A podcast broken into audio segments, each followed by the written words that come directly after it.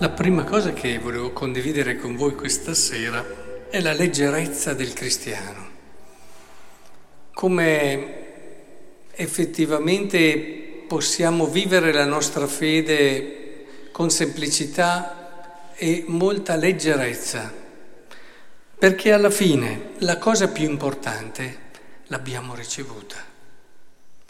Quindi non c'è problema di sentirsi migliori di altri o di essere più bravi di altri, perché come qui vi ho trasmesso anzitutto quello che anch'io ho ricevuto. E questo annuncio che è il cherima dei primi secoli della Chiesa, Cristo morì per i suoi vostri peccati, secondo le scritture, fu sepolto ed è risorto il terzo giorno, secondo le scritture, l'annuncio dei primi secoli era concentrato in queste parole.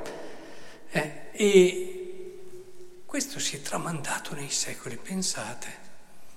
Cosa abbiamo fatto noi per riceverlo? Nulla. Eppure abbiamo questo grande dono.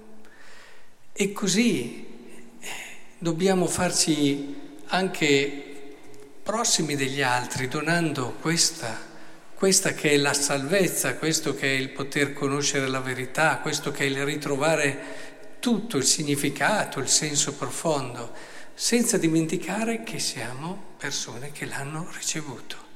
Quindi non siamo i padroni della fede, non siamo coloro che dall'alto insegnano agli altri come si crede, semplicemente siamo i più piccoli che devono passare all'altro quello che per primi hanno ricevuto.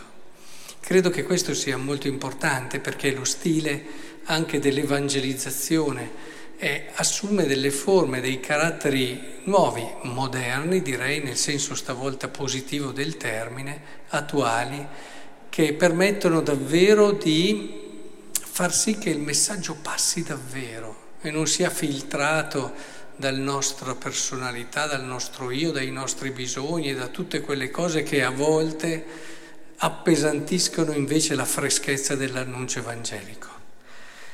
E per quanto riguarda invece il Vangelo, a parte che stavo considerando che qualunque cosa voi chiediate nel mio nome io la farò, quello che, che bisogna stare attenti è nel mio nome, perché non vuol solo dire in nome di Cristo, nel mio nome vuol dire tante altre cose, cioè quelle cose che voi chiederete a me, ma che saranno in linea con la volontà del Padre, io le farò nel mio nome quello lì, entrare in tutto quello che il nome significa di Cristo, la sua vita, il suo destino, la sua storia e la sua volontà.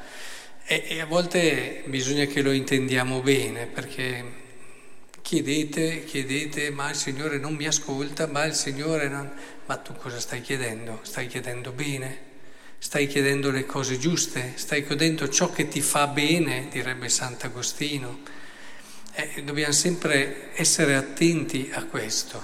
Anche qui un po' di semplicità fa bene. Probabilmente più siamo semplici, più ci avviciniamo alla cosa giusta da chiedere, perché non attacchiamo tanti bisogni ed esigenze diverse. Ma qui soprattutto c'è da ricordare questo bellissimo dialogo.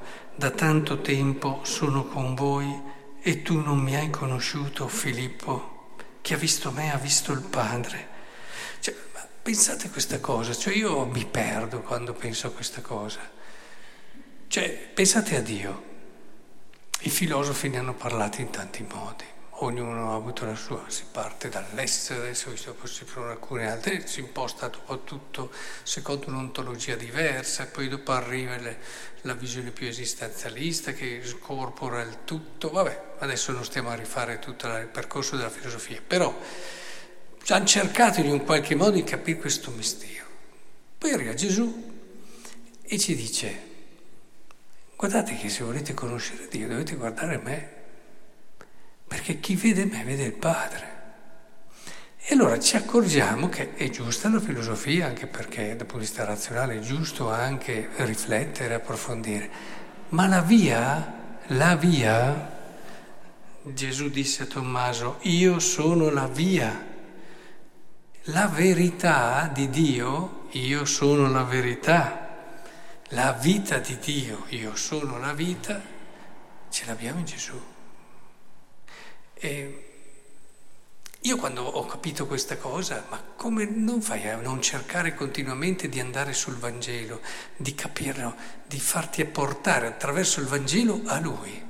Se Lui è davvero quella porta che ti apre al mistero di Dio, se è quella porta che ti fa raggiungere l'inaccessibile, te lo fa toccare, ricordate Giovanni, quello che abbiamo visto, quello che abbiamo toccato, quasi lo dice, eh, si capisce dal testo, ma lo si capisce per quello che è il peso delle cose che dice, quasi tremando, no? Ma vi rendete conto che noi abbiamo visto, toccato colui che è Dio? e che ci ha mostrato Dio in tutta la sua verità, bellezza, anche sulla croce con una particolare bellezza. E è lì che dobbiamo andare, è lì che lo dobbiamo cercare Dio, perché non c'è niente che possa essere così grande, così bello e così vero. Non lasciamoci sviare troppo da riflessioni, da considerazioni. Stiamo sulla parola, stiamo sui Vangeli stiamo su Gesù.